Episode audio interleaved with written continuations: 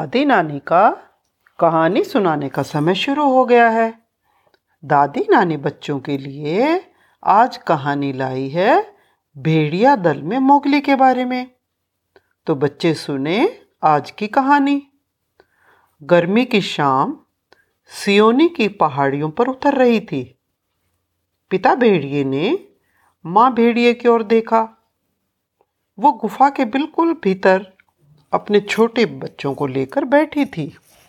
शिकार पर जाने का समय हो गया था। जल्दी ही निकलना होगा, पिता भेड़िए ने कहा। तभी एक जंतु गुफा के मुँह पर दिखाई पड़ा। जंतु मतलब जानवर। वो तबाकी गीदड़ था। वो बोला, हे महान भेड़िए, आपका शिकार सफल हो। भारत में भेड़िए गीदड़ों को पसंद नहीं करते। गीदड़ ज़्यादातर खाने पीने को लेकर लड़ाइयाँ करवा देते हैं। तबाकी फिर कहने लगा, शेर खान पहाड़ियों पर शिकार के लिए अब निकलने ही वाला है। शेर खान बाघ था और तीस किलोमीटर दूर वेन गंगा नदी के पास रहता था। अरे, वो जब चाहे तब अपने शिकार की जगह नहीं बदल सकता है। पिता भेड़िए ने गुर्राते हुए कहा, उसके डर से तो सभी जानवर यहाँ से भाग जाएँगे। हमें क्या मिलेगा तब? शेर खान अब लंगड़ाने लगा है। माँ भेड़िए ने धीरे से कहा, इसीलिए वो जंगल के पशुओं का शिकार नहीं करता। गाँव वालों के पालतू पशुओं को ही पकड़ता है। वेनगंगा गाँव के लोग इस पर बहुत गुस्सा है। और अब वो हमारे गाँव के लोगों को परेशान करने आ पहुँचा है। ये हमारे और बच्चों के लिए खतरनाक हो सकता है। अब उसकी आवाज़ भी सुनाई दे रही है, तबाकी ने कहा। भेड़ियों ने ध्यान से सुना। बहुत दूर एक गुस्से भरी तहाड़ सुनाई दी।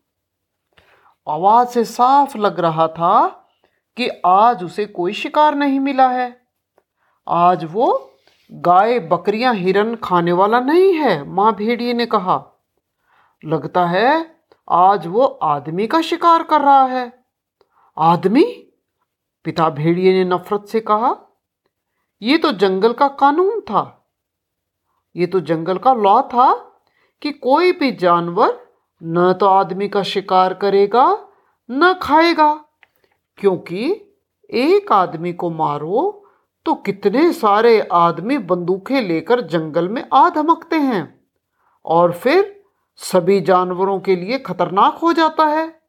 ये बात तो डेंजरस हो सकती है। इसके अलावा जंगल के जानवरों को ऐसा भी लगता है कि आदमी को खाने वाले जानवर बीमार पड़ जाते हैं और उनके दांत गिर जाते हैं। एकाएक से माँ भेड़िया सतर्क हो गई। वो अलर्ट हो गई कि पहाड़ी के ऊपर कोई आ रहा है। उसने कहा, ध्यान से सुनो और सावधान रहो। गुफा के पास घास में कुछ सरसराहट हुई। पिता भेड़िया झपटने के लिए तैयार हो गया। वो ज़ोर से खोदा लेकिन उसने बीच में ही रोक लिया। वो चिल्लाया, अरे देखो, ये तो आदमी का बच्चा है। माँ भेड़िए ने कहा, उसे जरा यहाँ ले आओ। मैंने कभी भी आदमी के बच्चे को नहीं देखा है। पिता भेड़िए ने कहा, अभी देखता हूँ।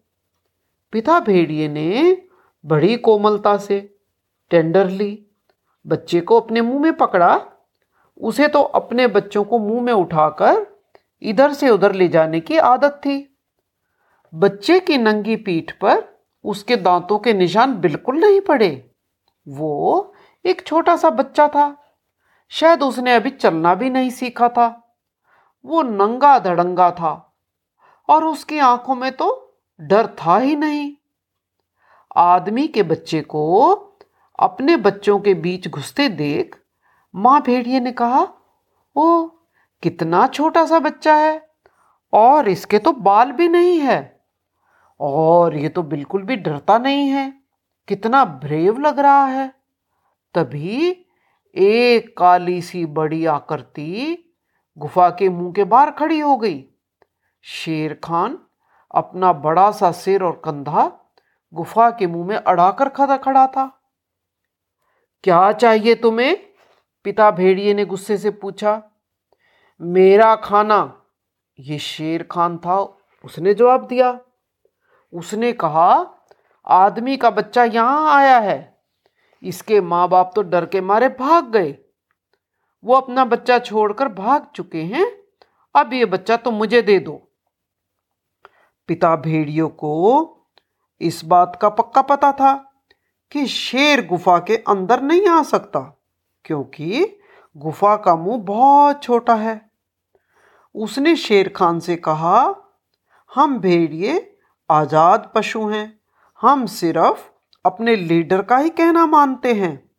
तुम जैसे भेड़ बकरी खाने वालों का कहना हम नहीं मानते। शेर खान बोला, क्या कहना चाहते हो तुम? माँ भेड़िया अपने बच्चों को भीतर ही छोड़कर शेर खान के सामने आ खड़ी हुई। मैं बताती हूँ, वो बोली, ये आदमी का बच्चा अब हमारा है। सुन रहे हो शेर खान? अब ये हमारे साथ रहेगा, घूमेगा, शिकार करेगा। तुम जैसे नंगे छोटे बच्चों का शिकार करने वालों का ये शिकार नहीं बनेगा। तुम यहाँ से चलते बनो। शेर खान जानता था कि माँ घे भेड़िया गुस्सा हुई तो वो बहुत डेंजरस हो जाती है। बस अपने आप को बचाने के लिए वो थोड़ा पीछे हटा और चिल्लाकर बोला, देखता हूँ। तुम्हारा भेड़िया दल तुम्हारी बात मानता भी है या नहीं? आखिर में ये बच्चा तो मुझे ही मिलने वाला है। माँ भेड़िया अपने बच्चों के पास गई। मैं इस आदमी के बच्चे को मोगली कहूँगी।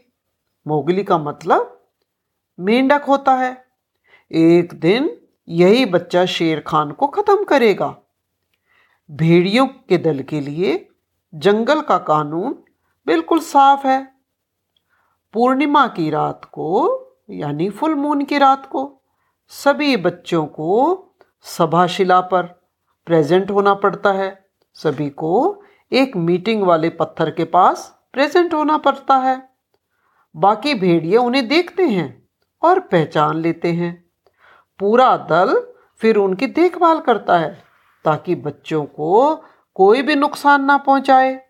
अगली फुल मून नाइट को ये भेड़िया भी मोगली को लेकर मीटिंग वाले पॉइंट पर पहुँचे। वहाँ चांदनी रात में बच्चा बड़े मज़े से कंकड़ पत्थरों से खेलने लगा। शेर खान ने सबके सामने अपना रिक्वेस्ट किया कि मोगली उसको दे दिया जाए। लेकिन दल के नेता ने कहा, हम तो किसी की बात नहीं सुनेंगे।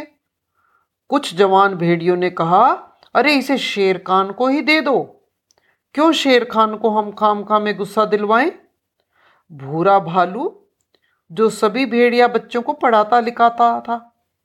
बोला, उसे भेड़िया दल के साथ ही रहने दो। मैं उसे खुद लिखा पढ़ा दूँगा। तभी काला तेंदुआ बघीरा भेड़ियों के बीच कूदकर बोला, मैं तुम्हें एक मोटा सा बैल दूँगा। इस आदमी के बच्चे को जीने दो। ये बहुत छोटा बच्चा है। अपने साथ शिकार करने दो। और बच्चों, इस तरह क्या डिसाइड हुआ कि आदमी का बच्चा मोगली सियानी की पहाड़ियों पर रहने वाले भेड़िया दस का ही भेड़िया दल का मेंबर बनेगा। तो बच्चों, आज की कहानी यहीं ख़त्म होती है। Música